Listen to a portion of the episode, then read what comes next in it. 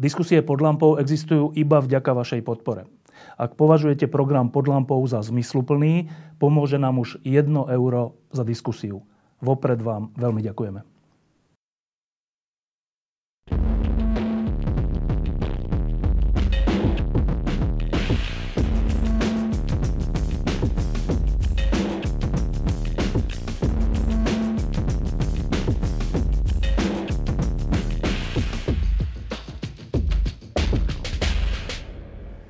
Keďže posledné dni, týždne, mesiace a vlastne už rok žijeme v takom aj strachu a v konfrontácii so smrťou, v konfrontácii so zlyhávajúcim zdravotníctvom a sme zavretí a nemôžeme sa stretávať, tak vzniká trocha blbá nálada, ktorú za posledné mesiace trocha rozptýlila, rozptýlila správa, že Uh, už sú pripravené vakcíny, viaceré z nich sú schválené a dnes už v, v Európe aj vo svete očkujeme. Niektoré krajiny už veľmi výrazne, napríklad Izrael, ale aj v Európskej únii očkujeme, koľko sa len dá. Zatiaľ sme obmedzení iba počtom vakcín, ale aj to príde.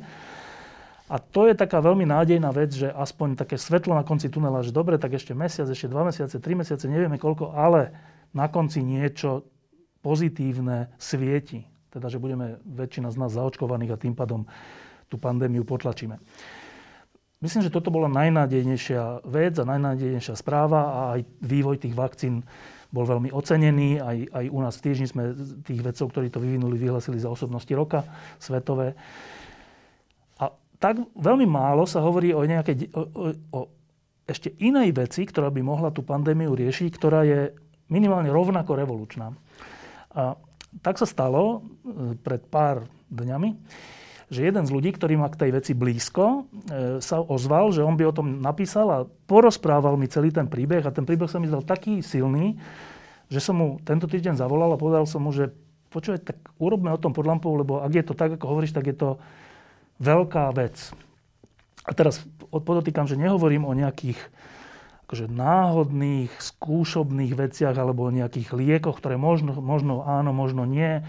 Ani o nejakom, o nejakých liečiteľských veciach. Hovorím o serióznej medzinárodnej vede, ktorá sa tomu venuje, ktorej koncom môže byť úplná zmena skoro až paradigmy toho, že čo máme robiť, čo sa týka covidu. Ten človek sa volá Imrich Barák, robí na Slovenskej akadémie vied v ústave mikrobiálnej genetiky? Molekulárnej biológie. A toto to mikrobiálna genetika je... To je oddelenie. A to je oddelenie, genetiky. Áno, tak na tomto oddelení. A teda moja prvá otázka je, že to, čo si mi hovoril a o čom sa dnes budeme rozprávať, to len mňa tak nadchlo, alebo je to naozaj jedna z kľúčových vecí, ktorá môže pomôcť úplnej zmene, čo sa týka pandémie? A myslím si, že by to nadchlo aj iných. O tomto smere sa a, toľko nehovorí. A, m, asi z prírodzených príčin. Čiže keď si len tak zobereme ten vírus, ten koronavírus, že maličká častica nejakých viac než dvadsať proteínov a čo to urobilo s celým svetom. A aj to, čo si spomínal, to, že sme sa vydesili, a to určite áno. A z toho pohľadu vedeckého, o, m, myslím si, že vydesení až tak nemusíme byť, lebo tá veda je už tak ďaleko, že okrem toho základného, čo sa robilo pri tejto pandémii, že sa, teda povedzme si, že v čom je ten koronavírus nebezpečný. Nebezpečný je hlavne z toho, že e, sa prejaví tak neskoro. Čiže vzhľadom na to, jak rýchlo sa pohybujeme po celom svete, lietame všade a keď e, štyri dni sa neprejaví nejaká choroba, tak veľmi ťažko a vlastne sa izolujú tí ľudia. Čiže krajiny, ktoré dokázali izolovať, tak dokázali zastaviť a tú pandémiu. Samozrejme nevyriešilo to, lebo niekedy sa budú chcieť otvoriť, čiže ostrovné štáty alebo krajiny ako Čína a tak. A Austrália a Nový Zéland, že tam majú niekedy nula nových prípadov. Čiže a, to bolo prvé. Na to zastavenie a teda a, identifikáciu tých, ktorí to prenášajú, zrazu boli veľmi dôležité tie detekčné systémy, ktoré vždy budú dôležité. No a potom sme dúfali, že čoskoro budeme mať vakcíny, ktoré by urobilo mm, asi taký veľký prelom v tom, ako s tým bojovať. A teraz sme v tej fáze a, a je to úžasné, že v podstate tá vakcinácia funguje a tie vakcíny fungujú a, a aj to, že sa tak rýchlo podarili vytvoriť a úplne nové, hlavne narážam na Pfizer, er en á vakcínu, ale aj ďalšie. Z tohto pohľadu je to vyloženie unikát, ale možno preto, lebo ten dopyt potom bol taký veľký, čiže aj veľké financie sa do toho dokázali dať. Súbežne s tým, a to si asi všetci všimli, a to sa aj o tom veľa hovorí, že najprv sa snažilo zistiť, že čo by iné ešte účinkovalo priamo na ten vírus predtým, ako máme tie vakcíny. A začali sa s prírodnými látkami, čiže taká India, Čína a tak. A robili štúdie, že čo ja neviem, cesnák alebo kurkuma alebo také veci. A jedna vec, keď to urobíte na... na bunkách, tak sa vám môže zdať, že aha, má to vplyv, a, že to brzdí rozmnožovanie toho vírusu alebo úplne ho zabrzdí.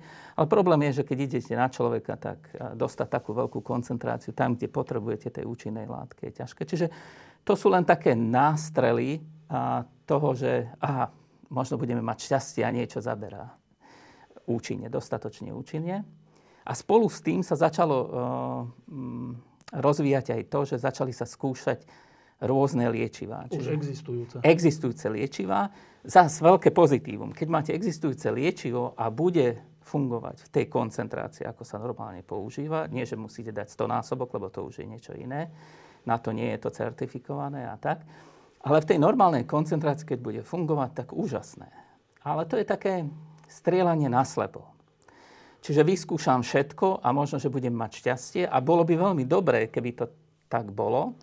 A spolu s týmto prišlo to, že vyšli nejaké malé štúdie, nedostatočne overené, nesprávne urobené a zrazu sa toho chytili, povedzme, novinári a um, najprv sme mali to liečivo proti malárii, že zaberá a potom sme mali Remdesivir, antivirotika a tak.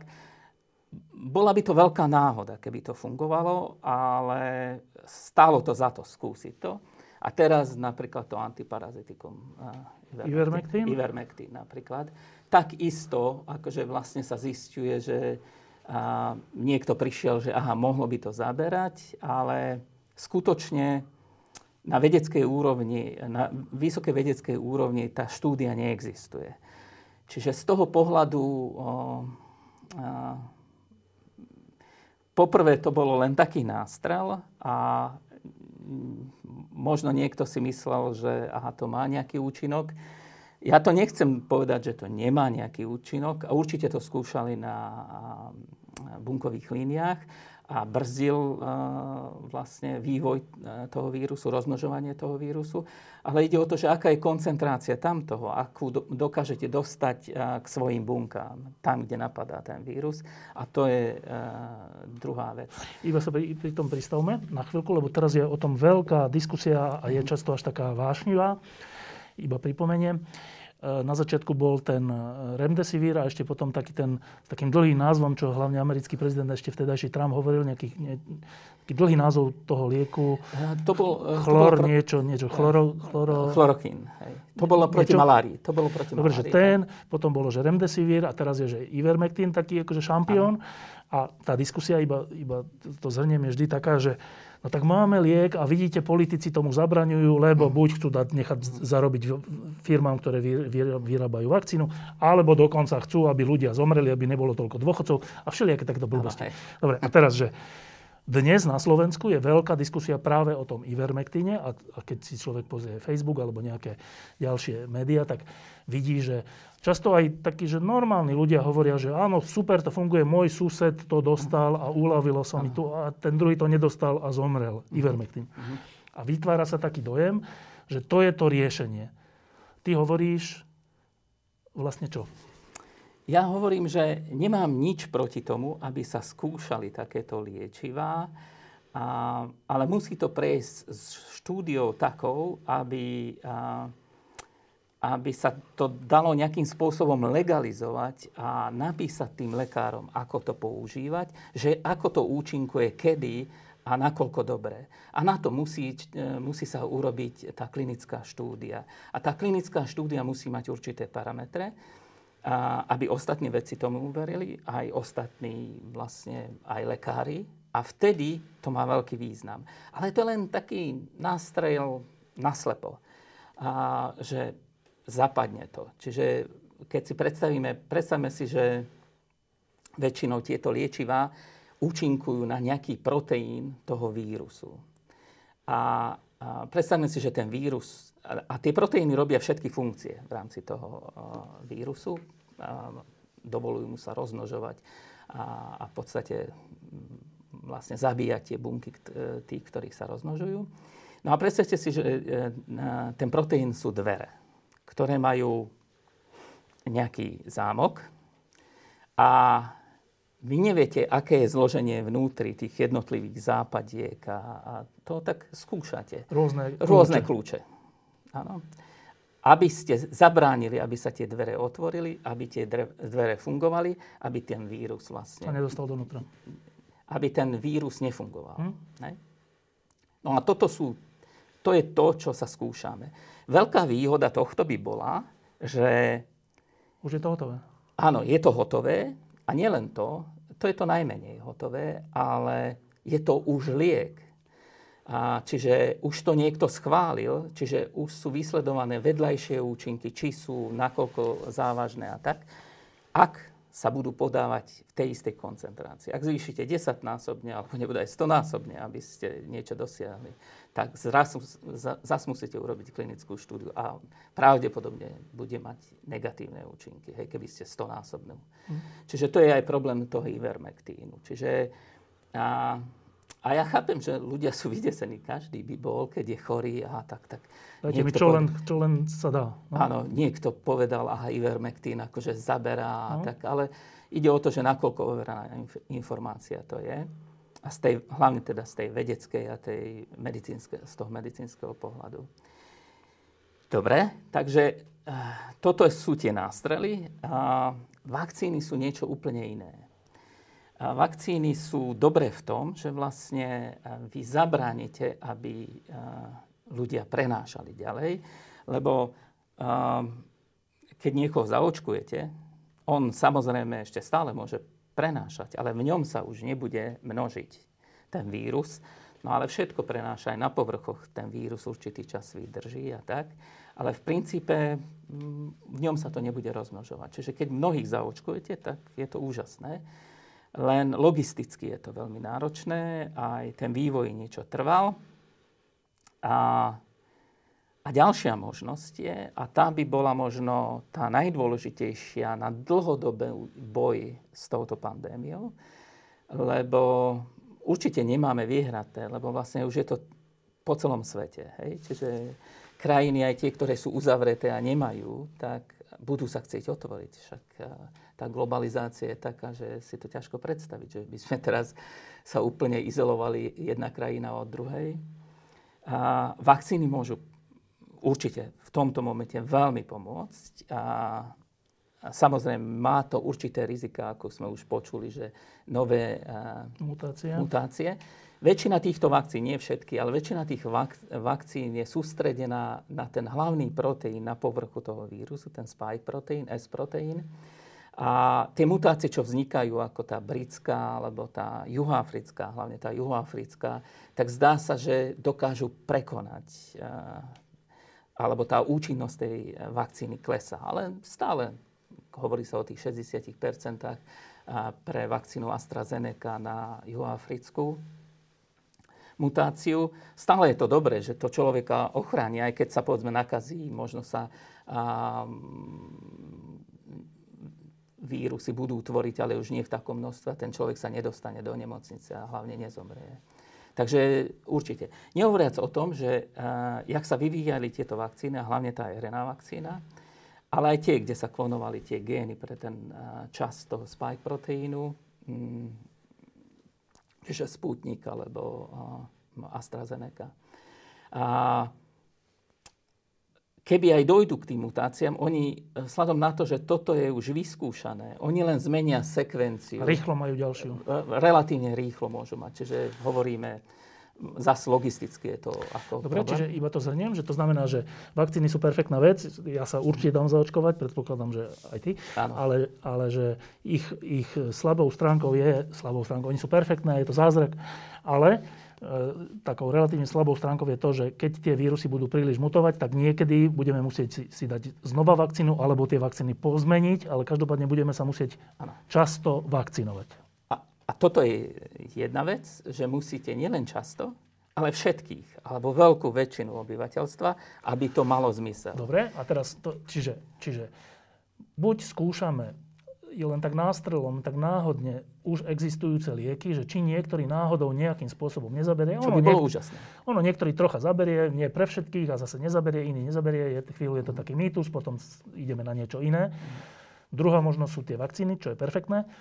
Tretia možnosť sa ponúka teda sama, že nebudeme e, skúšať existujúce lieky, ale vyvinieme špeciálny liek práve na tento vírus. A o tom asi budeme hovoriť. Áno. Dobre, a prečo to, o tom hovoríme až rok po e, vzniku tej pandémie? A o tom sa hovorí, akože možno nie v našich médiách a tak, lebo a, má to viacej príčin. Ako vedci o tom hneď začali hovoriť. To, a, ako vo svete to bolo a, jednotka hneď vlastne po vakcínach, lebo vedelo sa, že vyvinúť vakcínu bude rýchlejšie. rýchlejšie hej. A, A aké by to malo výhody, najprv si prez, povedzme. Čiže zrazu, keby sme mali takéto liečivo, zatiaľ zdá sa, že nemáme to šťastie, že by sme vybrali z tých liečiv, čo sú na niečo úplne iné a že by boli také účinné. Ale keby sme vyvinuli, a, tak zrazu už to bude stačiť podávať len tým, ktorí budú mať príznaky, povedzme. A... A tým pádom nie všetkým. A tým pádom zabránite, aby vlastne hocaké ťažké prípady vznikli. Čiže predstavme si, že máme, neviem, angínu, alebo máme nejaký, nejakú chorobu, existuje na to liek, ten dostaneme, antibiotikum alebo niečo, týždeň sme doma, sme vyliečení, koniec. Tak. Sused to nemusí dostať, ani nikto z, z pracovného kolektívu, tak. Alebo tak. Proste ten, ktorý ochorie, dostane liek, ten potlačí príznaky a ide a, a sme z toho. Ale aj psychicky, keď si predstavíš, že... A... Aha, tak a ľudia sa prestanú aj báť, lebo si povedia, aha, však mám na to liek, dám si liek a je to v pohode. Dobre. Dobre, čiže má to výhody. Jedna veľká nevýhoda je, že koľko financií, energie a všetkého sa musí do toho dať, ale veda v súčasnosti je už na tej úrovni, že aby to urobila. Hej? A do, sa... to, do toho treba dať viac energie a financií, než do vývoja vakcíny? Mm, asi áno. Asi áno. Um, už len tým, že uh, práca ľudí je asi tá najdrahšia vždy a tým pádom, že toto trvá oveľa dlhšie, čiže uh, viacej sa to musí tomu venovať. Dobre, a teraz taká laická otázka, že uh, ak teda ty hovoríš, že už okamžite, keď vznikla táto pandémia, predpokladám aj iné pandémie, tak vo vedeckých kruhoch, ktoré sa zaoberajú vývojom liekov, sa o tom hneď začalo hovoriť, že dobre, tak aký liek by sme na toto pripravili, tak laická otázka je, že keďže lieky máme skoro na všetko z takýchto chorôb, tak laická otázka je, že tak to už je toľko skúseností ľudstva s vývojom liekov na rôzne veci, že by, že by teda nemal byť problém, že aha, tak vidíme, to je takýto, taký, takýto vírus, tak ten liek bude takýto. Aspoň laicky. No ale keďže to trvá rok, tak zrejme to nie je také jednoduché. Áno, uh, nemáš úplne pravdu, že aha, na toto máme liek a na toto máme liek, lebo mnohé lieky, najmä na bakteriálne patogény sú relatívne širokospektrálne, že zabíjajú všetky baktérie toho druhu. A to nám dala príroda a my sa hráme s tým trocha zmeniť vzhľadom na tie rezistencie, nájsť nové ako antibiotika, ale vývoj je tam oveľa, oveľa pomalší, lebo stále sa cítime, že a vždy nejaké zásobné nejaké e, antibiotikum, ktoré je ešte posledné, ktoré môžeme použiť. Čiže toto je úplne iná sféra, ale v princípe takým istým spôsobom to funguje. E, v prípade e, vírových epidémií, tak si predstavme ako ebolu. Hej? E, ebola každý, keď poviete ebola, zlákne sa. Ale svojím spôsobom, charakterom toho vírusu je to, že tie príznaky budete mať veľmi rýchlo. Čiže to je veľká nevýhoda pre ten vírus, aby prežil, lebo hneď sa izolujete. Nie je ťažké izolovať tých ľudí. Hej. A nikto nebude uh, chodiť chodí do práce. Tak, tak, no? tak no. A, a tiež nemáme na to i, e, liečiva, i keď ten remdesivir a tak, e, že sa vyvíjajú, lebo vedia, že to môže byť problém. Ale koľko rokov poznáme už ebolu. Hej. Čiže a v tomto prípade, e, v prípade covidu je to ale iné. Lebo je to celosvetová pandémia. Koľko ľudí na to zomrelo, koľko bolo infikovaných. Všetkého, no? všetkého. Čiže uh, určite je tu ochota do tohto investovať. Čiže v tomto je to špecifické. Dobre, ale iba mi zase laicky vysvetlí, že uh, asi si my podliehame asi takému sebaklamu ako ľudstvo, že na všetko vieme hneď zareagovať a vymyslieť, tak uh, by som predpokladal, že keď je nie, niečo, čo postihne celý svet, tak najlepšie hlavy a najlepšie kapacity a všetko sa dá dokopy a ten liek vyvinú rýchlo. Mhm. V čom je zložitosť vyvinúť liek na COVID? A, čiže hneď, jak a, bolo jasné, že z tohto bude pandémia, tak mnohé vedecké týmy a, špecializované na určité oblasti a hlavne na štrukturálnu biológiu začali študovať štruktúry všetkých tých proteínov, ktorí a, tento vírus má niečo cez dvadsať. Hej? Čiže nie je tak veľa. Nie je tak veľa. Čiže z takého filozofického hľadiska si pozrieš dvadsať proteínov a vykolajilo vlastne celý svet. No. Akože takúto pandémiu sme nemali od španielskej chrípky, kde no. tedy samozrejme veda bola úplne niekde inde. A, takže a hneď v tom momente mnohé laboratória začali riešiť štruktúry tých proteínov. A, Čo vieme? Čiže aj to je zložité? Aj to je zložité? To je veľmi zložité. Čiže to je veľmi zložité. Čiže aby som vysvetlil, že a, ten vírus má svoj a, genetický materiál, to je er en á, kde má uloženú tú informáciu, a, na základe čoho sa budú tvoriť tie proteíny. A tie proteíny v skutočnosti robia všetkú robotu. Tú zlú, pre nás zlú. Uh, pre vírus veľmi dobrú, lebo dokážu im... Ale na vírus teraz kašlíme, hovoríme o nás. Čiže zlú. Nie, to, dobre. Uh, to sú naše definície. Vírus by mal určite inú definíciu. Mm. A, ale takto funguje aj v našom tele. Naše proteíny vlastne robia všetky, všetky tie procesy, čo nám dovolujú, aby sme žili, aby sme dýchali, tak rozmnožovali sa. No a... a A začal, e, hneď sa vlastne naklonovali tieto gény, nadexprimovali sa a, a proteíny a začalo sa riešiť štruktúra týchto proteínov. Zase si predstavme, že e, ten proteín sú tie dvere a majú nejaký tvar e, a nejak, len toto je oveľa zložitejšie, lebo sa tam to skladá z množstva atómov a tak. A veľmi je dôležité, ktorý kde vyčnieva, ktorý urobí aký a, nejaký zárez alebo také. No a, a tieto proteíny, tie najdôležitejšie pre ten životný cyklus toho vírusa, štruktúra, ich terciálna štruktúra je vyriešená.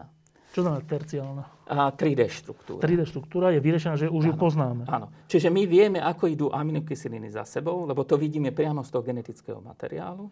Čiže tri kódóny kódujú jednu aminokyselinu a my vieme ich takto natiahnuť. Jak ľudský genom, alebo tak proste. Áno, také, dobre? Presne tak. Čiže každý proteín vieme ako tú primárnu štruktúru, a, ale my nevieme, že keď to dáme do roztoku, lebo predstavme si, že... On nezostane takto natiahnutý? Ne, nezostane tak natiahnutý, lebo nič by neurobil.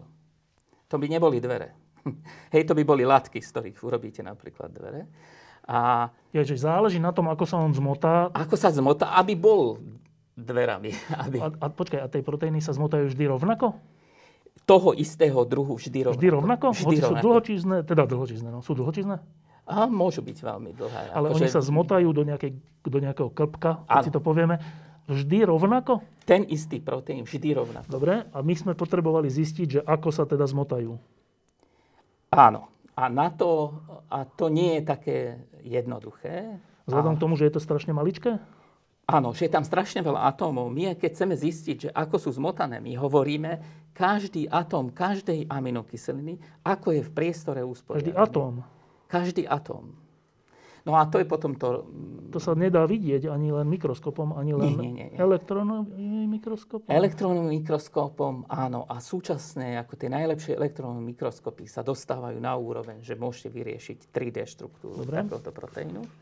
Ale väčšina proteínov, ako sa rieši štruktúra, najrychlejšie, relatívne najrychlejšie, zas ako ktoré, je pomocou rentgenového žiarenia. Ešte najprv povedz, že prečo musíme, prečo sme museli rok skúmať, ako to klbko vyzerá? A to sme neskúmali rok, to sa skúmalo kratšie. A za pár mesiacov sa objavovali články, kde boli tri dé štruktúry tých najdôležitejších proteínov. A prečo potrebujeme tú tri dé štruktúru? No na to, aby sme my rozoznali tú zámku a povedzme si, že zámok v tých dverách je aktívne miesto toho proteínu. Aktívne miesto znamená to, že je potrebné na tú funkciu a my ho musíme deaktivovať, aby sa tie dvere nedali otvoriť, aby Dobre. tie dvere nefungovali. Čiže ľudovo povedané, že to klbko, keď ho si vieme namodelovať, či už elektronovým mikroskopom, rentgenom, nejako. Dobre, každopádne budeme vedieť, že tu je taký atom, taký atom, taký atom, tak je zložené to klbko toho proteínu. Tak keď budeme vedieť, že tuto na tejto strane, tu hore je takýto atom a tu takýto, to nám dá odpoveď na otázku, že čo my musíme sem dať, Aho. akože ten liek, tak. aby to miesto...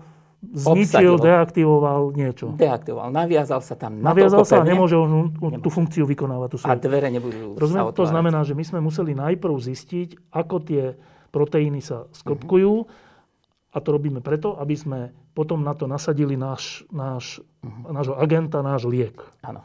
Dobre. Hovoríš, že za pár mesiacov sme toto mali. Mm-hmm. Pre väčšinu z týchto proteínov. Tých e, musíme všetkých tých dvadsať? Nie, nie. Stačí, v princípe stačí z tých najdôležitejších jeden, dva, tri. Podľa toho, po koľkých liečivách. Zvyšujeme šancu. Čím viacej budeme mať týchto proteínov štruktúry vyriešené, tak tým viacej zvyšujeme šancu, že bude niektorý liek bude najlepší. Dobre. A budeme tento a, užívať. A tento, tento koronavírus náš, milovaný, ten má tých proteínov dvadsať. Cez dvadsať. A nám stačí, že dva. dva, tri, štyri. dva, tri, štyri. Urobiť tri dé e, obraz toho, ako sú tie dva, tri mm. proteíny zbalené mm. a vieme vyvíjať liek. Áno, vieme navrhnúť počítačovo, že aká organická látka, ktorá je už zosyntetizovaná, lebo je datab- databáza takýchto látok, a, ktoré môžeme nazvať potenciálne liečivá alebo potenciálne inhibítory, lepšie. Potenciálne inhibítory pre hocaký proteín. Keď povieš inhibítory, vy tomu rozumiete a normálny človek si čo má pod tým predstaviť? Že zablokuje to aktívne miesto, čiže sa zamkneš, zam, áno, zamkneš ten zámok a dvere nebudú fungovať. Prečo slovo inhibítor znamená čo v preklade? Um, zabraňuje funkcii. Dobre. Inhibuje.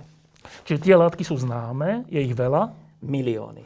Milióny. A my keď vidíme tú tri dé štruktúru, ktorú sme zistili, tak na základe tej si vyberieme z tých miliónov tie, ktoré by tam mohli fungovať. Áno. A dostávame sa ďalej, že to nestačí na to, aby sme vôbec skúšali tieto látky, lebo tých môžete uh, nájsť a namodelovať, aj namodelovať veľa. Vy to musíte teraz vykryštalizovať, ten váš proteín s týmto potenciálnym inhibítorom. A v rámci toho aj skúmať, ako silno sa tam viaže. Lebo vy chcete, aby sa silno viazal, aby to nedokázal prekonať, aby sa tie dvere neotvorili. Dobre, k tomu vykryštalizovať sa dostaneme, lebo to si pamätám, mm-hmm. že to som bol úplne z toho šokovaný, mm-hmm. čo si mi rozprával. Ale ešte predtým, že k tej tri dé štruktúre sme už povedali všetko, lebo tam som ťa prerušil, že tu vieme zistiť buď elektronovým mikroskopom, alebo rentgenom. Mm-hmm. Čo tým myslíme? No, tak... A... Rentgen v tomto prípade nie je rentgen, ktorý je u lekára. u lekára, ale to sú tie najsilnejšie vlastne rentgeny zo synchrotrónov. Teda z urýchľovačov? Z urýchľovačov. A, a... Tak si to predstavme, zase laicky, že e, máme ten, ten vírus, alebo teda ten proteín. Predpokladám, že dáme ho do cesty strašne silnému žiareniu, vysoko, neviem, akému frekvenčnému, alebo akému, proste, rentgenom, rentgenovým lúčom. Áno. Tie rentgenové lúče na neho dopadnú, predpokladám, že ho zničia, lebo rentgenové lúče sú silné na také malé organizmy. A, čiže v tých synchrotronoch, no dobre, takže poďme naspäť. Nestačí mať jednu molekulu.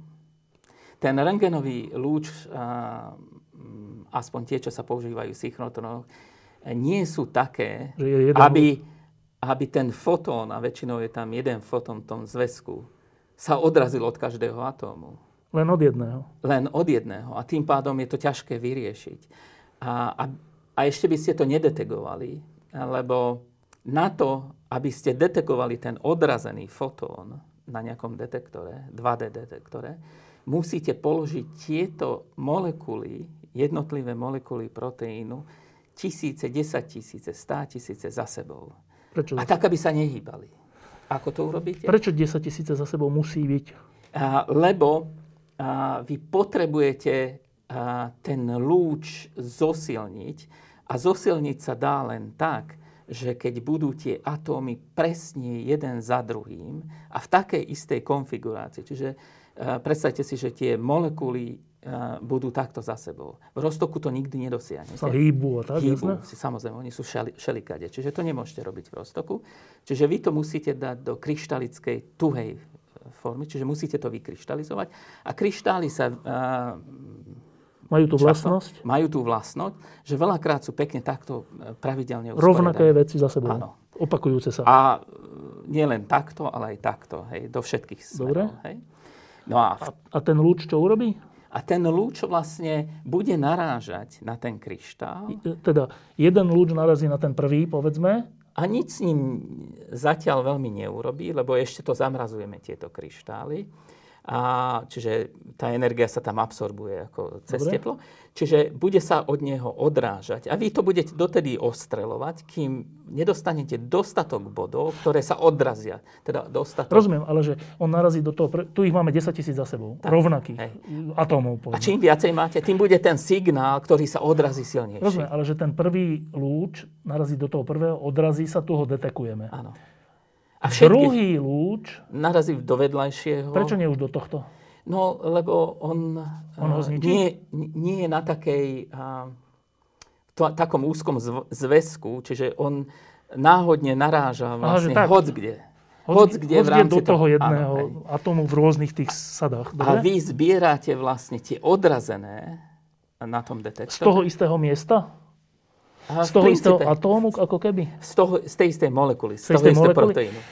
Čiže ten, ten lúč ide sem, narazí do prvého, odrazí sa iný, narazí do druhého, piateho, päťdesiateho, desaťtisíceho. Všetky tie odrazy my vieme identifikovať, že je to práve z toho? Áno, áno. To vieme? To vieme. A tie odrazy nám niečo povedia? Áno, tie odrazy dostanete ako na, na, na dva dé platni a matematicky vlastne, Fourierovou transformáciou, dokážete z toho a urobiť tri dé obraz. Je to robíme toho... na to, aby sme ten tri dé obraz vytvorili? Presne tak.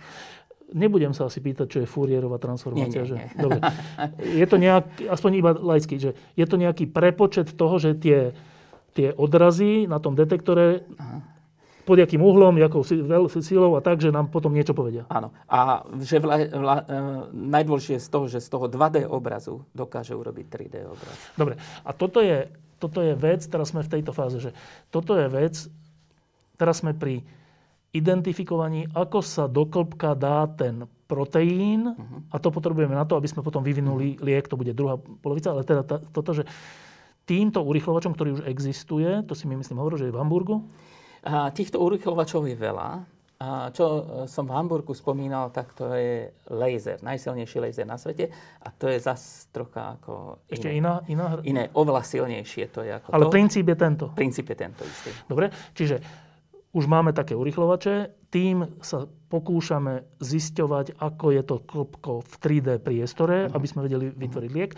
A dôležitá vec, ktorú sme tak iba...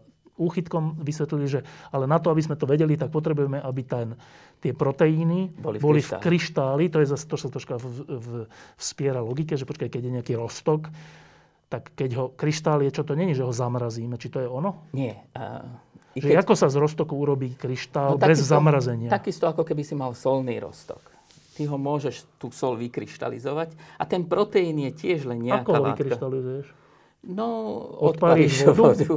Alebo pripravíš také podmienky v prípade týchto uh, proteínov, proteínov a rôzne druhy roztokov, pri ktorom sa ti to náhodne podarí vykryštalizovať. To jak vyzerá fyzicky? Jak to vyzerá? A väčšinou sa to robí v mikro- alebo až nanolitrových kvapkách. A že to nevidíme vôbec, dobre. Čiže samozrejme robia to automaty už teraz. A táto časť je pri tom riešení štruktúry tá najťažšia, lebo je to alchýmia. Môžeš mať šťastie, vyskúšaš desať, dvadsať, sto, tisíc rôznych roztokov, čo je uh, celkom normálne. A, a dostaneš kryštál. Jak zistíš, že máš kryštál? A pod mikroskopom to uvidíš. Čiže ten automat má aj mikroskop a ide od jednej tej mikrokvapky a, k druhému a on to sníma. A keď uvidí nejakú hranu, lebo to sú roztok, normálne je to roztok. A keď uvidí nejakú hranu, tak ti povie, tak tá, v tejto kvapke je pravdepodobne kryštál a ty si to môžeš skontrolovať, či je to kryštál. Skontrolovať, že mikroskopom? mikroskopom v zmysle, nie. akože to vidíš? Áno, mikroskopom. Že okom to vidíš? Áno, lebo uh, to, čo ide na synchrotróny, to musí byť uh, v desiatkách, stovkách mikrometrov alebo až milimetra. To je cel, veľká vec. Áno. Ako ten kryštál je v zásade áno. veľký. A čím väčší potrebuješ pripraviť, lebo máš sa, slabý zdroj, a tým ťažšie sa pripravuje. Dobre, aha, dobre, tak čiže... Teraz sme si vysvetlili, prečo potrebuješ mať kryštál a ako ho vytvoríš. Vytvoríš ho tak, že vytvoríš také podmienky, pri ktorých látka kryštalizuje. Nemusíme to ďalej vysvetľovať. Sú také podmienky. Niekedy je to, že to zmrazíš, niekedy je to, že tam dáš nejakú chemikáliu. Alebo vždy tam dávaš e, rôzne chemikálie, ktoré pomôžu to dobre, kryštalizovať. Tak teraz máme kryštál uh-huh. toho proteínu, ktorý chceme tri dé štruktúru zistiť. Uh-huh. Máme zdroj žiarenia, a máme ten detektor, na základe ktorého Fourierovou transformáciou nám to potom ukáže. Čiže v tej, v tej chvíli sme vyriešili problém, ako je to klbko usporiadané. Čiže predstav si, že toto sa začalo, ešte keď sa tá, tá epidémia ani nerozvinula. Lebo? Lebo uh, sa vie, že tá kryštalizácia je taký pro, problematický krok, že nevieš, koľko to bude trvať. Ale ty nejdeš po jednom proteíne, ideš vo, viacer, vo viacerých, čiže zväčšuješ svoje šance, že niektorý sa ti vykryštalizujú. A teraz sme už dávnejšie v tom štádiu, že väčšinu tých najdôležitejších máme štruktúru. Tých, z tých dvadsiatich? Z tých vyše dvadsiatich. Hej. Tohto špecifického koronavíru? Áno, presne. Ale tohto. To sa týka aj iných vírusov? A niektoré by sa tý, týkali iných koronavírusov. Čiže... Že aj na to to bude použiteľné? Aj na to bude použiteľné. Aj Aha. na tú ebolu? Na ebolu nie. Ebola nie je koronavírus. Viem, ale že takým spôsobom, akým by sa nedalo postupovať? A na ebolu by to bolo asi rovnako, ako skúšame Remdesivir. Na... Dobre. Dobre, tak teraz sme v situácii, sme v, tom, v tejto fáze, čo si nám zatiaľ vysvetlil, že týmto zázračným spôsobom, lebo to je strašne silný urýchlovač, čím je silnejší ten urýchlovač, tým kratší musí byť ten, ten kryštál. Menší môže byť ten menší, kryštál. A to je dobré, lebo ináč potom je tam tá, tá alchymia, čiže uh-huh. zjednodušujeme si vec a tie, tie paprsky už vieme robiť dostatočne silné na to, aby ten, ten, ten kryštál nemusel byť až taký veľký. Je to tak? Plus minus? A, a, áno, len s jedným krokom, že medzi tým už pár rokov sa vie o tom, že my nemusíme robiť takýto urýchlovač kruhový a že môžeme oveľa silnejším lúčom môžeme urobiť laser. A to je to, čo som ti spomínal, to, čo sa postavilo v Hamburgu. desať rokov to trvalo, kým to postavili tri celé päť kilometrový laser. Rovný? Rovný. Kde to môžeš oveľa lepšie urýchliť, oveľa lepšie kontrolovať ten lúč, oveľa a ho sústrediť, viac. sústrediť ho viacej na menšie miesto. A tým pádom, keď pri tých najlepších urýchlovačoch máš jeden fotón v tom konkrétnom lúči, v tom lúči povedzme, tak tuto máš desať na deväť. Fotónov? Fotónov. A tým pádom sa dostáva, že ty už nepotrebuješ tú alchýmiu až tak, že potrebuješ oveľa... Kratší kryštál. Nanokryštály potrebuješ. Dobre, a tento urýchlovač v tom Hamburgu sa vyvíjal kvôli tomuto, či nie? Nie, nie, nie. To sa vyvíja, hovorím ti, že ako celý život, aby si pochopil, ako bunky fungujú a tak, musíš pochopiť, ako proteíny fungujú. A na to, aby si v skutočnosti pochopil, ako proteíny fungujú, ako na tej atomárnej úrovni. Potrebuje štú tri dé štruktúru. Potrebuje štú tri dé štruktúru. Čiže to sme bez ohľadu na, na a, koronavírus presne. skúmali a teraz nám to prišlo vhod. To, keby sme čakali desať rokov, kým sa to vybuduje, tak dobre. By uh, a teraz, dobre, tak tým pádom, týmto zázračným spôsobom, cez lasery a mm. urychlovače uh, a ten Fourier, a fú, pána Fouriera a všeličo ďalšie, zrazu vieme, nielen, že koronavírus je nebezpečný, lebo má teplotu, potom zomrieme, ale vieme, ako vyzerajú jeho proteíny tri dé, to znamená normálne v priestore, ako sú, čiže aký je atóm tu a aký je molekula tu a proste tak, dobre? Ako pôsobí, čiže on vykonáva nejakú funkciu. Čo znamená, ako pôsobí? Že e, napríklad jeden, e, tento vírus má dva dôležité proteázy. Proteáza je enzym, ktorý štiepí nejaký ďalší proteín. A keby ho neštiepil, tak uh, on sa nemôže ďalej rozmnožovať, nemôže nič. Počkaj, aby sme z- nezmiatli ľudí. Proteáza to je nejaká časť toho, toho klbka? Nie, to je celé to klbko. Celé to klbko? Jeden druh klbka z tých dvadsiatich, vyše dvadsiatich. Jeden druh z tých proteínov? Uh, je proteáza. To je, in, to je nejaký, to je nejaký špecifický druh proteín? Áno, ktorý, uh, volám ju proteáza, lebo ona uh, štiepí iné proteíny. Špecificky. Prečo je dôležité, že ona štiepí iné proteíny? To je z toho životného cykla, cyklu toho vírusu. Lebo ako je on nadizajnovaný, príroda ho ako nadizajnovala, tak a, a, jak sa prepíše z toho er en á, on sa prepíše... Tak keď sa rozmnožuje? A, keď, a, keď ten vírus, on vlastne do teba dostane do tvojej bunky, v princípe len tú er en á. A tá er en á je naprogramovaná, že ona využije všetko z tvojej bunky na to, aby si na, e, namnožila e, samú proteíny. Seba? Najprv proteíny. No. A tie proteíny mu pomôžu namnožiť samú seba. Že sa replikuje potom v, v, v našej bunke. A plus aj s tými proteínmi, ktoré zabezpečia, že sa utvorí aj obal okolo neho. A tam sa namnožia tisíce, desaťtisíce a tá bunka praskne a a infikuje ďalší, ďalšie bunky. Hej. Dobre. No a tento je nadizajnovaný tak, a, že keď sa prepisujú tie proteíny... Už v našej bunke? Už v našej bunke. Už je tam ten nepriateľ, to er en á v našej to bunke? To er en á, áno. A už používa všetky naše zdroje na to. A on on na... využíva na, veci z našej bunky? Áno. Energiu a tak všetko. Všetko, všetko. Dobre? Všetky živiny, všetko. Aj celý molekulárny biologický systém nám kradne. A, a on nadprodukuje najprv a, dva také dlhé proteíny, ktoré sa ale skladajú každý z niekoľkých proteínov. Jeden z troch, ďalší myslím zo siedmich alebo jedenáctich. A, a keď ich nerozsekáš na tie skutočné proteíny, tie funkčné... Oni sú za sebou v jednej... Oni sú kovalentne spojené, tak oni sa ani nedokážu zbaliť, povedzme, a nedokážu urobiť tú funkciu, na ktoré sú určené. A, a na to dva je tam tá proteáza. A má proteíny, dva také proteíny, ktorý rozštiepí jeden taký dlhý... Už v tej proteín, našej bunke. Našej bunke to robí. Rozštiepí.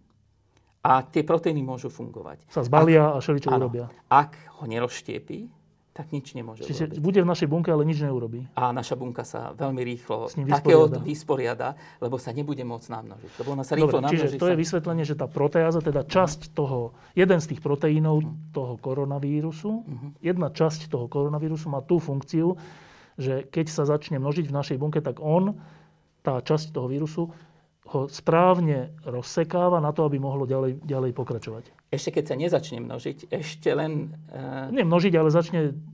Že sa prepíše er en á ako do tých proteínov. Dobre. A prečo... Dobre, a toto je funkcia proteázy, teda časti toho koronavírusu. Tak. A prečo sa my na ňu zameriavame?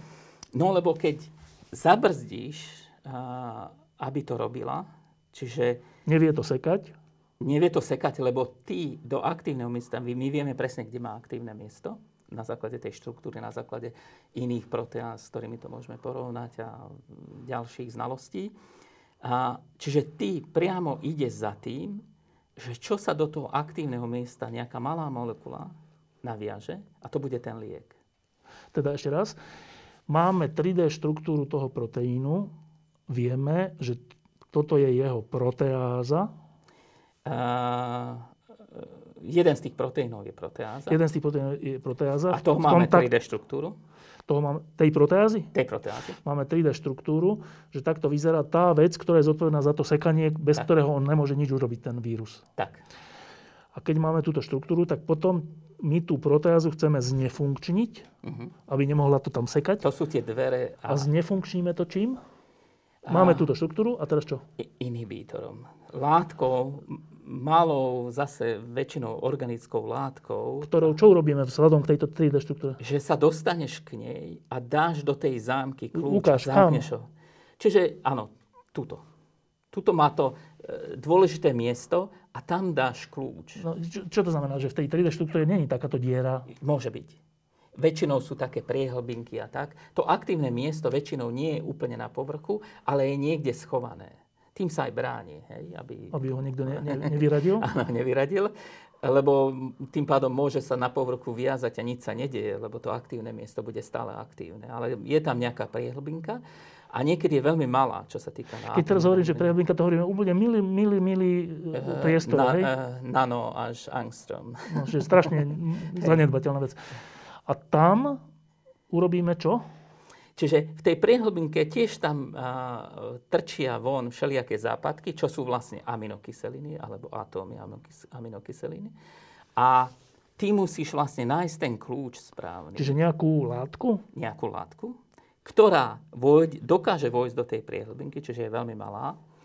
A zapadne tam tak, že sa utvoria väzby a tie dvere už nikto neotvorí. A tá proteáza už nikdy nebude fungovať. Že ona bude existovať, ale nebude mať tú funkciu ano. sekania. Áno. A tým pádom, keď nebude mať tú funkciu sekania... Tak je zbytočná. Tak pre ten vírus je zbytočná. A, a vírus nemá, ne, není schopný ďalej pokračovať. Nemôže, a my sa to... No dobre, ale teraz tam tak ľahko znelo a to je tá úplná ťažkosť, že... Dobre, tak teraz hovoríme o tak malých priestoroch a tak malých rozmeroch teda, že, že povedať, že priehlbinka a tam niečo pošleme, aby sa tam urobila nejaká väzba a nemohla vykonať.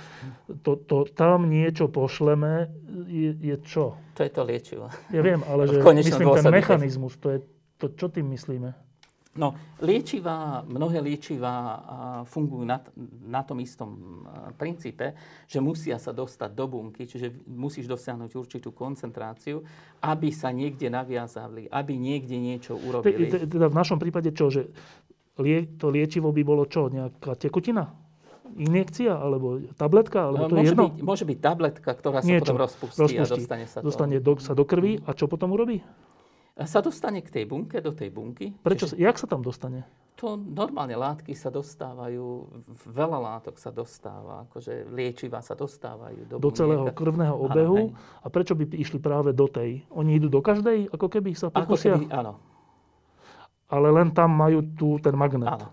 Čiže nesmú byť... nesmú mať sekundárne účinky na naše telo. Čiže na nejakú inú bunku by sa by aby, zničili. Aby nešli na iný proteín, ktorý je náš proteín a blokoval by ho, inhiboval, inhiboval ho. To Dobre. nechceme, Dobre. lebo by boli sekundárne účinky. Čiže toto musí byť čo najmenšie. Dobre, tak znova ešte, že keď, keď máme tú tri dé štruktúru, tak vedci vedia, že aha, tu je tá priehlbinka, ale uh-huh. oni si to asi nejak ináč povedia. Tu je to aktívne miesto, kam potrebujeme poslať ten liek. Uh-huh. Tú nejakú inú látku, ktorá sa tam naviaže. A oni teda tým pádom musia ten rozmer tej priehlbinky, teda musia prispôsobiť tú látku rozmeru tej priehlbinky. Tak to je to nejako? Uh, najprv sa robí tak, že je databáza existujúcich látok, ktoré vieme vyrobiť už. Čiže už by nebol problém vyvíjať to. Vyvíjať to. Čiže vyskúša sa z tých miliónov. Na čo ich máme toľko? Uh, používajú sa na rôzne veci. Aj a, iné veci, než áno, takéto? Áno, jasné. Aj na úplne iné veci. Dobre. Tá databáza existuje. A tí modelári, keby som ich tak nazval, sa snažia tam namodelovať čo najlepšie. To počítačom. To je relatívne rýchly proces. No a čo nájdu...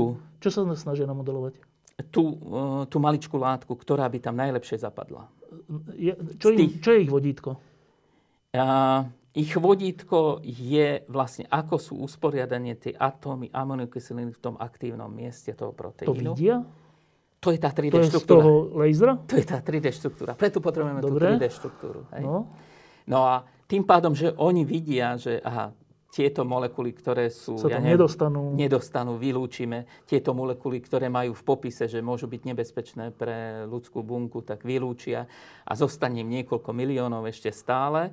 A, a z tých potom vyberajú, ktoré tam najlepšie zapadne. Z niekoľko miliónov? Áno.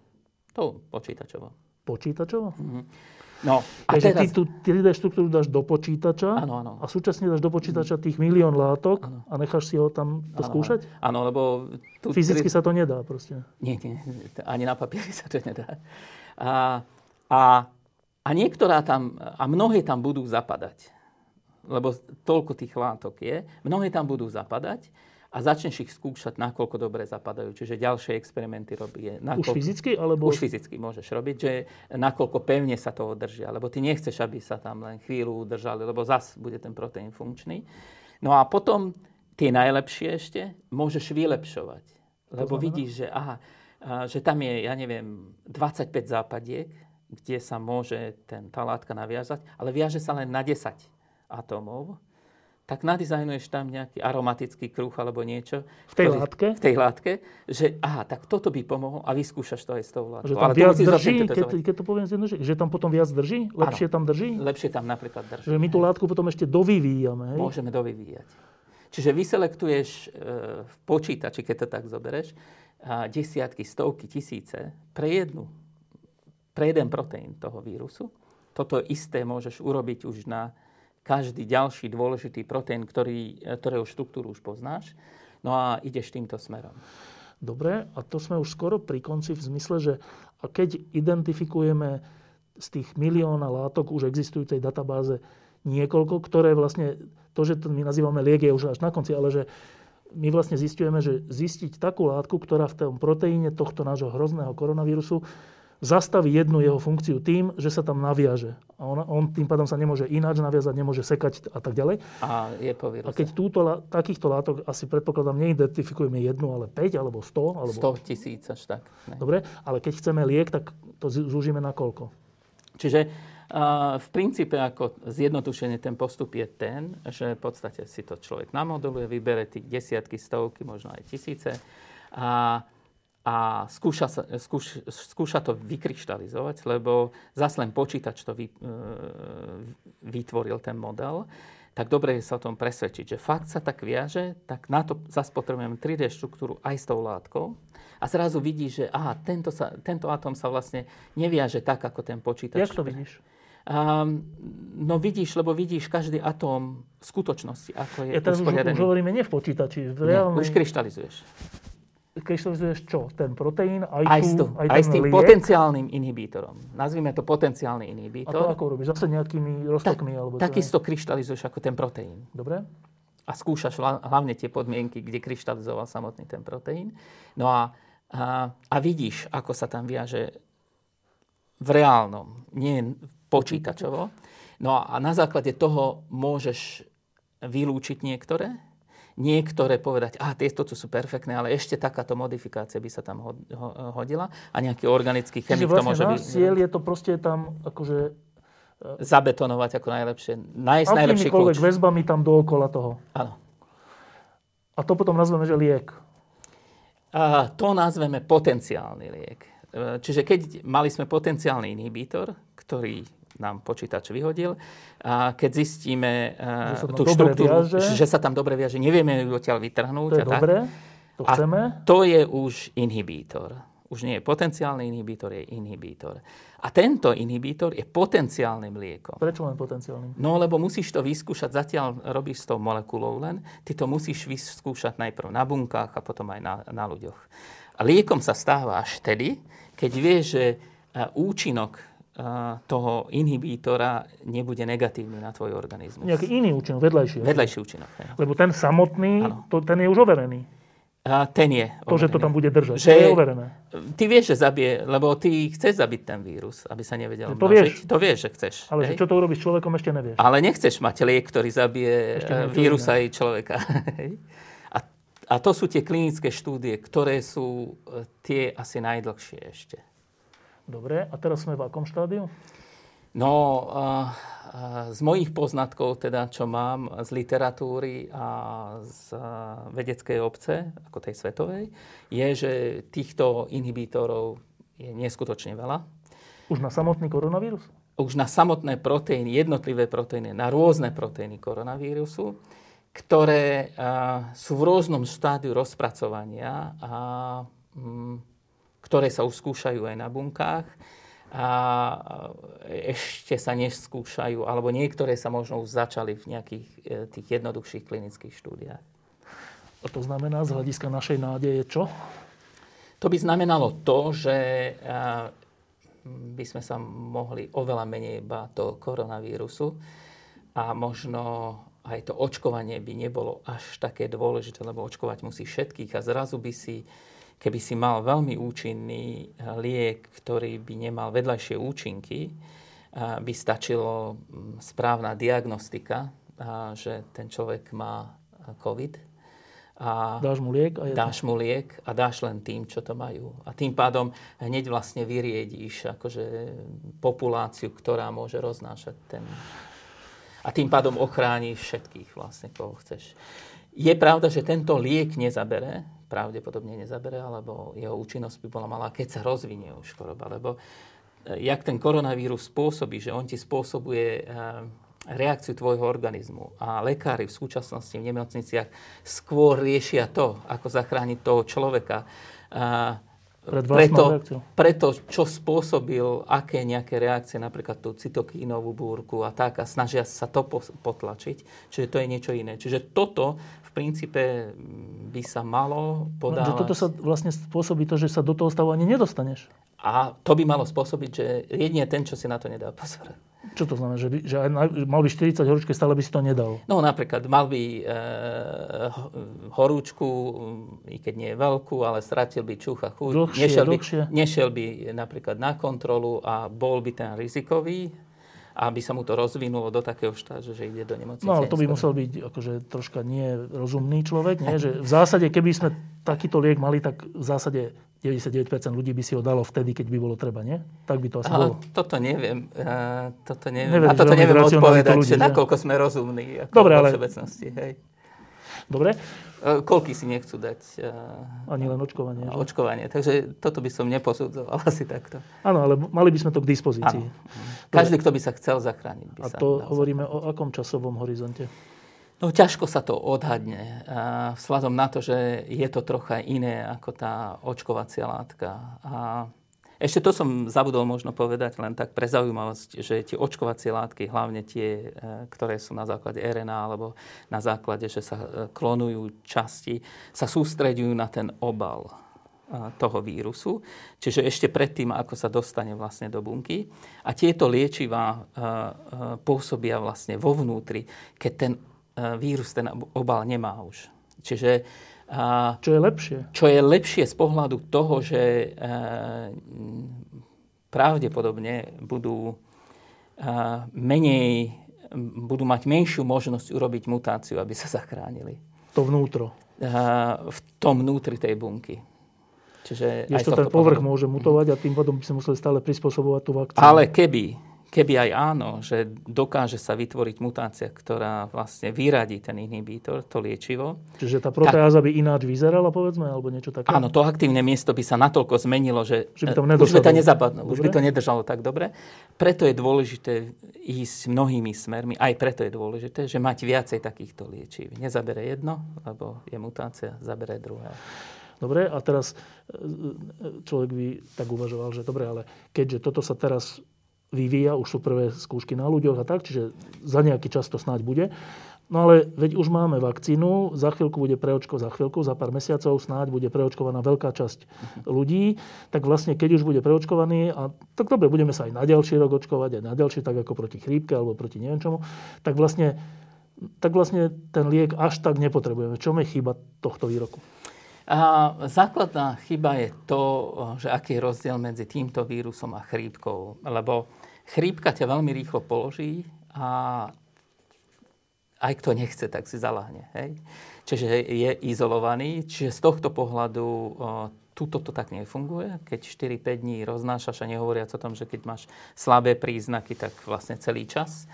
A, a, takže z toho pohľadu je to asi nes, nesprávne a ide o to, že jak dlho sa budeme chcieť. A teraz ani neviem, ako dlho, lebo tie vakcíny sa začali používať pár mesiacov dozadu. My nevieme presne, ako dlho budú pôsobiť. Teraz nevieme uh, tie protilátky, jak dlho nás budú chrániť. Hovorí sa už teraz o pol roku a tak, alebo môže to byť kľudne aj rok. No ale ďalší rok znova. A teraz všetci, koľky sa očkujú proti chrípke. Hej? A veľká nevýhoda, to pre vírus nevýhoda je, že ona oveľa pomalšie mutuje ako ten chrípkový vírus, takže on sa menej môže brániť týmto spôsobom. Preto sa proti chrípke očkuje každý rok vlastne inou vakcínou. No dobre, a to znamená, že napriek, iným slovom, že napriek tomu, že budeme mať vakcíny, a už aj v dostatočnom množstve, lebo teraz iba rozbeh, ale bude to v dostatočnom množstve a každý rok, tak tento liek bude mať miesto na trhu? Uh, no, bude, keď uh, stále tá um, pandémia niekde vyrazí, alebo uh, keď budú ľudia uh, chorlavieť od toho, tak vie, že si má toto dať a, a bude, zatlačíš to vlastne. Áno, ale že... A nemusíš že... to podávať miliónom? Áno, že to je, tá, to je tá vec, že mm. mohli, môžeme potláčať ten vírus dlhodobo, roky, tým, že budeme každý rok vakcinovať celé ľudstvo, alebo... tie isté roky, že budeme dávať liek iba tým, ktorí to dostanú, čo sú rádovo, rádovo, rádovo menej, menšie náklady. Áno, a nehovoriac o tom, že každý, kto sa nakazí, a mnohí si z nich vytvoria imunitu. Čiže po pár rokoch už nebude treba dávať ani tým stovkám, tisícom, a, ale to, sa isté, to isté sa môže stať vlastne s vakcináciou. Dobre, čiže keby si mal tú možnosť, to je vlastne nie je dobrá otázka, že vybrať si či liek alebo vakcínu, to je v inej fáze. Liek si dávaš vtedy, keď už ochorieš, vakcínu si dávaš vopred. Nie, podľa mňa všetko je správne ten postup, aký bol zvolený. Čiže najprv lokalizovať tú epidémiu, čo sa nám nepodarilo, a detegovať teraz a vytvárať vakcínu a liečivo. To je úplne normálne. Nie, a to sa pýtam, že keby, keby bol ten liek a bol by veľmi účinný, bolo by vôbec potrebné ďalej vakcinovať? Nie, pravdepodobne nie. To je super vec, ale... Uh-huh. Čiže z toho pohľadu je to. Ale sladom na to, koľko čo trvá, tak toto je ten správny. Áno, ale že v konečnom dôsledku, ak by bol ten liek veľmi dobrý, tak nepotrebujeme vakcíny už potom. Nepotrebujeme vakcíny. Čo je záchrana ľudstva, skoro by som Lebo povedal. Lebo každý, kto ochorie, tak uh, môže byť hneď vyliečený, má imunitu, dobre, nemá sa ako ďalej šíriť. Za predpokladu, že ten liek je cenovo dostupný. Áno. Vieme k tomu niečo povedať? Neviem, ani netuším. To... To, keby sa ma niekto minulé leto opýtal, koľko bude ktorá vakcína stáť. No, dobre, ale pri, tej, pri tom množstve, lebo na, celé, na celý svet, mm-hmm. tak predpokladám, že pri tom množstve to bude cenovo dostupné, keďže to je veľké množstvo. Áno, a tým pádom, že každý bude si chcieť vytvoriť zásoby toho, že keď to prepukne, aby mal pripravené. Čiže tá, lebo väčšina, i keď je to veľmi drahá ako vývoj a výroba, no. a A, ale čím viacej takého vyrobíš, a tým, vracia, tie no? ceny idú dole. E, iba na záver, že vieme, že čo je účinná lia, látka lieku. To, tu sa dá o niečom takom hovoriť? Um, dá, i keď o tom sme teraz nehovorili. Účinná látka v tomto prípade by bol ten najlepší inhibítor, ktorý má najmenšie vlastne vedľajšie účinky. A to je, to je nejaká... E, účinná látka sú často na tých liekoch napísané, že jak sa to volá. Toto, toto sa nejak volá? To, tieto, napríklad tie, keď, keby to bola tá, čo vybere z tej databáze, z databáze tých miliónov a neurobíš žiadnu úpravu na nej, tie majú mená. No, aj keď mená, číselné hej. mená, alebo číslo a písmená. A, a keď to bude niečo, že to vylepšíš tak, tak si dáš tomu svoje meno. Dobre, a to by bol liek, ktorý by bol, to by bola tabletka? Pravdepodobne, hej. Pravdepodobne, čiže tá účinná látka by sa dostala do roztoku vlastne niekde v tele, hej, že v žalúdku, že by sa rozpustila. To je ešte zaujímavá vec, posledná, že keď to bude tabletka, ale však to je jedno, či injekcia alebo tabletka, tak sa rozpustí v krvi. Krvným, dostane sa niekde, nejako do krvi. Krvným riečišom sa dostane vlastne všade mm. a ona si bude vyhľadávať iba to miesto, kde sa môže spojiť a to je tam, kde je ten koronavírus. Uh, áno, a pre tú účinnú látku to sa určuje, že aká je tá koncentrácia, ktorú potrebuješ na to, aby tam účinne zapadlo. A tá musí byť čo najnižšia, aby si ty nemusel nejakú takú cudzorodú látku dávať príliš veľa. Hej, príliš veľa. A tým pádom, uh, toto je veľmi dôležitá charakteristika tej účinnej látky. Hej. Čo, čo sa testuje už v tých začiatkoch, predtým, jak sa začne na... a vôbec na ľuďoch alebo na bunkách. Dobre, a teraz úplne tak strelím, že teraz hovoríme o, kým by bol tento liek k dispozícii. Hovoríme o mesiacoch alebo rokoch? Ja, ťažko odhadnúť tie klinické štúdie. Čiže tam niečo, čo sa zdá úplne úžasné, v jednom kroku to vybuchne, že zrazu tá účinná látka, teda ten, ten liek sa viaže na niečo a spôsobuje niečo. A teraz nemusí to spôsobovať napríklad nič v mladom organizme alebo v strednom veku, ale u starých ľudí. A už, a už je problém. A už je vyradený a ide, ide sa s ďalšími. Naraz sa ide s viacerými a priori, ale ty nevieš koľko, kedy, v ktorom štádiu sa vyradí. Dobre, jasné, komplikované, ale teda nie sú to, nebude to, že za desať rokov. Nemalo by to asi význam, lebo o, o desať rokov asi budeme mať, ak budeme mať inú, tak, inú pandémiu, na ktorú zase budeme lepšie pripravení, lebo toto nás tiež učí a tá veda neskutočne rýchle ide dopredu. Dobre, ale že keď, ak dostaneme my dvaja vakcínu, predpokladám niekedy v lete, alebo pred letom, alebo po lete. A vieme to povedať? No tam je tá kategória nad päťdesiatpäť, je niekedy, neviem, ôsma či deviata mm-hmm. skupina. Ja mám už päťdesiatpäť. Nemáš? Máš? No však aj ja. Čiže, čiže povedzme, že v lete, alebo niekedy, rádovo, tak tento liek by mohol byť, že, že na budúci rok? A, ak by som bol optimista, tak áno. Ale hovorím, že ťažko sa to... Ťažko možno sa aj to rýchlejšie, keď, keď sa... Môže. Keď sa napríklad tie vakcíny ma prekvapili, ako vzhľadom na to, čo sa vedelo o vakcínach, ako dlho to trvá vytvoriť a hlavne na niečo nového. A tak toto bolo prekvapujúce. A hlavne tá nová technológia tej er en á vakcíny, tak tá bola... Keď vznikali tie vakcíny, ale respektíve keď vznikala vôbec tá diskusia, že budú, to bolo ešte na, minulý rok na jar, tak sa tak uvažovalo, či to bude dva roky, rok a niektoré, mm. že možno aj skôr. A to už bolo také, že trúfale aj vzhľadom k celému povolovaciemu a tomu overovaciemu procesu. A boli veľmi skoro a bolo to skoro zázrak. Mm. A dnes si to už málo vážime, ale v skutočnosti to, že vôbec sa vakcinuje mm. zázrak, tak tento liek, ak sa vyvinie, bude to tiež svojho druhu zázrak? Určite, určite. Možno, možno ešte väčší, lebo ten prístup k tým vakcínám je len niekoľko možných spôsobov a tuto tých spôsobov je neskutočne veľa a vyselektovať ten najlepší z tých skúšaných je oveľa náročnejšie. A teraz to hovoríme o lieku, ktorý vlastne vyvíja kto? No, každý sa zúčastňuje na tom iným spôsobom. Čiže... Mm, ja som v tom základnom výskume, čiže e, také veci, čo, sa, a, čo riešia štruktúry proteín, proteínov, lebo študujú nejaké mechanizmy a, v bunkách a tak, tak a, mnohí a, sa vrhli na to a m, mnohí spolupracujú, aj my spolupracujeme a, hlavne s tým Hamburgom. A, dostať sa vlastne k tým štruktúram už s tými potenciálnymi inhibítormi. A Súča- súbežne to aj charakterizovať, nakoľko sú to dobré inhibítory. No dobre, a to znamená, že slovenskí vedci, nemeckí vedci... Celý svet. Celý svet je celý kde? Svet. To je každý u seba? A, čiže napríklad a, každé konzorcium môže fungovať rôzne, čiže nerád by som, a, alebo neviem, nemám dostatok dát, ako fungujú rôzne konzorcia, ale na tom X F E L-i... A, ten urýchlovač? Ten, áno, ten laser, ten veľký laser, nie ten kruhový urýchlovač. Tak... A, tam z celého sveta sú ľudia, ale je tam samozrejme veľa ľudí z Nemecka, z Anglicka, z európskych krajín.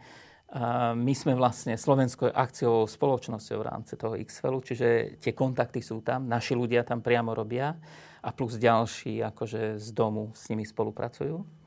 Takže samozrejme, keď toto vypuklo, tak hneď aj oni sa chceli na to pripraviť.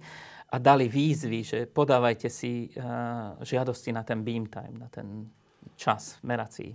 No a, a veľa rôznych konzorcií sa urobilo len v tom iks feli. A to nehovorím o ďalších skupinách, ktoré idú na tú štruktúru cez elektronovú mikroskopiu alebo nebude cez... Na viacerých miestach na svete sa to rieši. V viacerých miestach na, na svete a mm, ako... Takéto veľké projekty, to sa nedá povedať, že to nejaké národné. To je vždy kopec ľudí. Čiže toto rôznych. Je európsky projekt. Uh, možno aj väčší, lebo iks feli, uh, tam sú aj Austrálčania napríklad zahrnutí a tak. Američania, samozrejme. Krásne na tom počúvaní je to, Rusi že... sú tam vo veľkom zastúpení. A ty majú Sputnik, ty už ani nemusí. Krásne na tom počúvaní je to, že uh, ako tá vakcína, tak toto je, že na jednej strane strašne komplikované, že musíš mať laser taký, onaký, to stojí miliardy. Na to, aby si vôbec tú tri dé štruktúru a na to... jeden celá tri musíš... miliardy stál ten iks feli no, vybudovať. A to sa buduje roky a tak. A potom máš milión tých možných látok, ktoré sú v nejakej databáze. Na to potrebuješ silný počítač, aby to vôbec on mohol... Potom potrebuješ tú kryštalizáciu, na to potrebuješ tie látky a všeličo. A to robíme aj tak. Kvôli iným veciam. Rozumiem, ne? Ale že takáto komplikovaná vec, rôzne. A nakoniec toho je to, že do tohto jednoduchého koronavírusu nového mm. sa proste na jedno miesto dá jedna mm. látka a je to. To je, je koniec toho strašne komplikovaného celosvetového. Tak. Aj s vakcínami je to podobne. A že to je že krása vedy, že, že, že nakoniec je to taká jednoduchá vec, ktorá ti zachráni život. Áno. No a, tá... a preto vedci sa trocha menej boja. No a to je tá posledná otázka, že no. A pritom my tu na Slovensku žijeme v situácii, keď z vedcov sa tento týždeň urobili vinní s tisícou ľudí. To je čo za jav? Ako, uh, myslím si, že nie je to len jav na Slovensku, ale celosvetový, že sme, uh, že ten vírus nás... Uh, Zbl- pobláznil? Určite pobláznil. A rôznymi smermi a nehovoriac o tom, že tie sociálne siete, ako fungujú, ako fungujú jednotlivé vlády a kto má rozhodovaciu možnosť, aké dobré rozhodnutie pri, e, prinesie alebo neprinesie, strašne ovplyvní potom následne veľa iných vecí. Takže um, ja by som to skôr povedal, že ukludníme sa ľudia. Akože, a dá sa to. Toto nie je niečo, čo, čo by túto civilizáciu malo zničiť. Keby toto malo zničiť civilizáciu, tak fakt si, asi, asi by sme tu ani nemali byť. Že vedecky sme už na takej úrovni, že veľa vecí takýchto jednoduchých, hovorím jednoduchých, môžeme vyriešiť. Imrich Barák zo Slovenskej akadémie vied, ďakujem, že si prišiel. Ďakujem za pozvanie. Um. A ešte predsa len, lebo teraz tri dní zúfalo čakáme, že teda čo vedci a predseda vlády vymyslia v boji s touto pandémiou v tejto fáze, keď nám tu zomierajú ľudia a keď sme v situácii, na ktorej sme nie zvyknutí. Zomierajú nám blízki ľudia, známi ľudia, už skoro každý pozná niekoho, kto na to zomrel. Tri dní, neviem, či v tejto chvíli už je nejaký výstup. Keď sme začali, tak som ešte žiadny výstup nevidel. Ako sa ako vedec pozeráš na slovenský postup, a v tomto prípade aj český postup, voči tejto pandémii? No, asi tak, ako som pred chvíľou povedal, že hm, pravdepodobne, určite eh, pod takým tlakom každý robí chyby a nemyslím si, že tie chyby sa robia eh, úmyselne, že škodiť to určite nie. To, že eh, ktorá krajina nakoľko počúva vedcov, je druhá vec. A, a, hm, Ako väčšinu tých vedcov samozrejme osobne poznám a Veda pomáha, a, ktorú sme zakladali.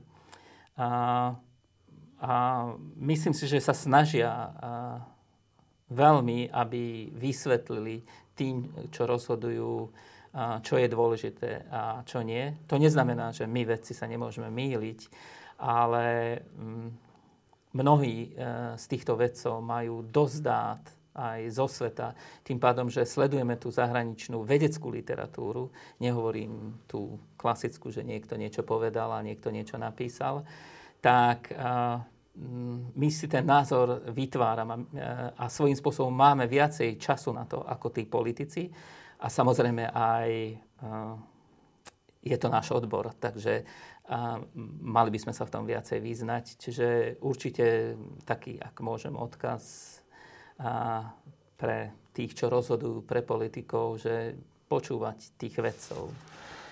je schopnosť krajiny počúvať vlastných vedcov uh, meradlom jej kultúrnosti?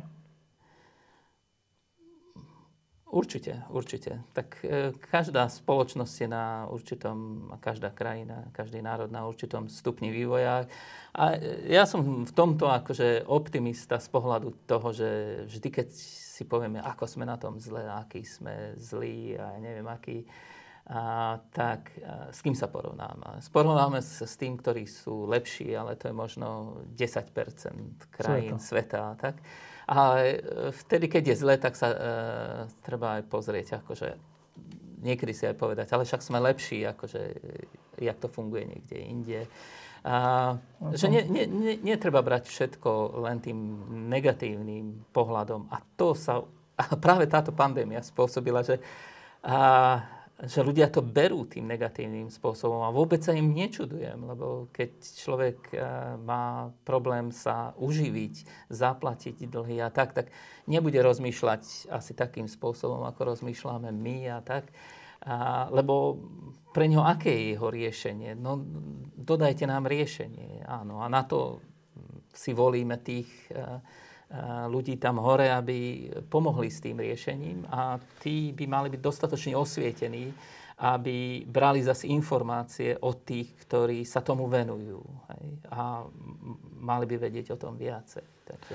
Ten problém je ten, že čo je taký nepríjemný problém, nepríjemná vec, že áno, že vo väčšine prípadov sa porovnávame s tými lepšími, ktorých je menšina na svete. Mm-hmm. Ale teraz máme zhodou okolností také obdobie, žiaľ, že v niektorých tých parametroch úmrtia a hospitalizácie sme medzi najhoršími, ak nie najhorší na svete. Áno. Má to pravdepodobne veľa rozličných dôvodov, ale takisto by som mohol povedať, ak sme sa vytešovali na jar, že no, aha, my sme najlepší na svete a, tak, a hľadali sme si dôvody. Mnohom to bolo dané aj tým, že nás, tak, nás to asi vylákalo a takí sme poslušní, že sme dodržiavali tie a, m, nariadenia a potom samozrejme prišlo veľa takého, a však to ani neexistuje, to je taká chrípočka a tak. A zrazu sme tam možno mnohé rozhodnutia neboli akože správne, ale nepozerajme sa na to, že čo bolo nesprávne. Pozerajme sa na to, a, ako by to malo byť. Ako, učme sa z tých skúseností a neobvinujme sa navzájom, že a, ty si to zavinil, ty si to zavinil, vedci to zavinili, alebo... A to nie je cesta, akože, ani, ani pre nás, akože, povedať, aha, politici to zavinili. Tak jasné, riadia štát, a to je jedno, že kto by tam bol, akože, a, je to ich hlavná zodpovednosť. Ide o to, aby boli natoľko osvietení, aby to vedeli ukočírovať najlepšie, ako sa dá. Tá, ten rok pandémie ti veľmi mm, pokazil život? Nie.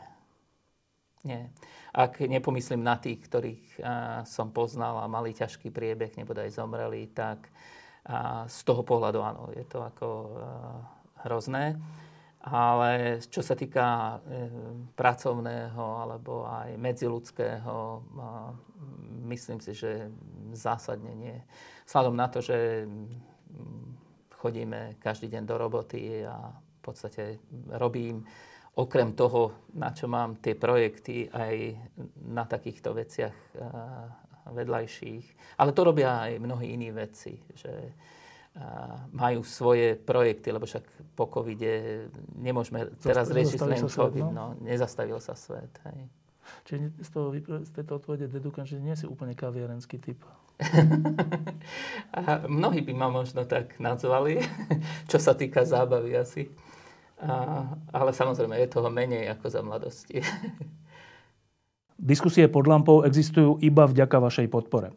Ak považujete program pod lampou za zmysluplný, pomôže nám už jedno euro za diskusiu. Vopred vám veľmi ďakujeme.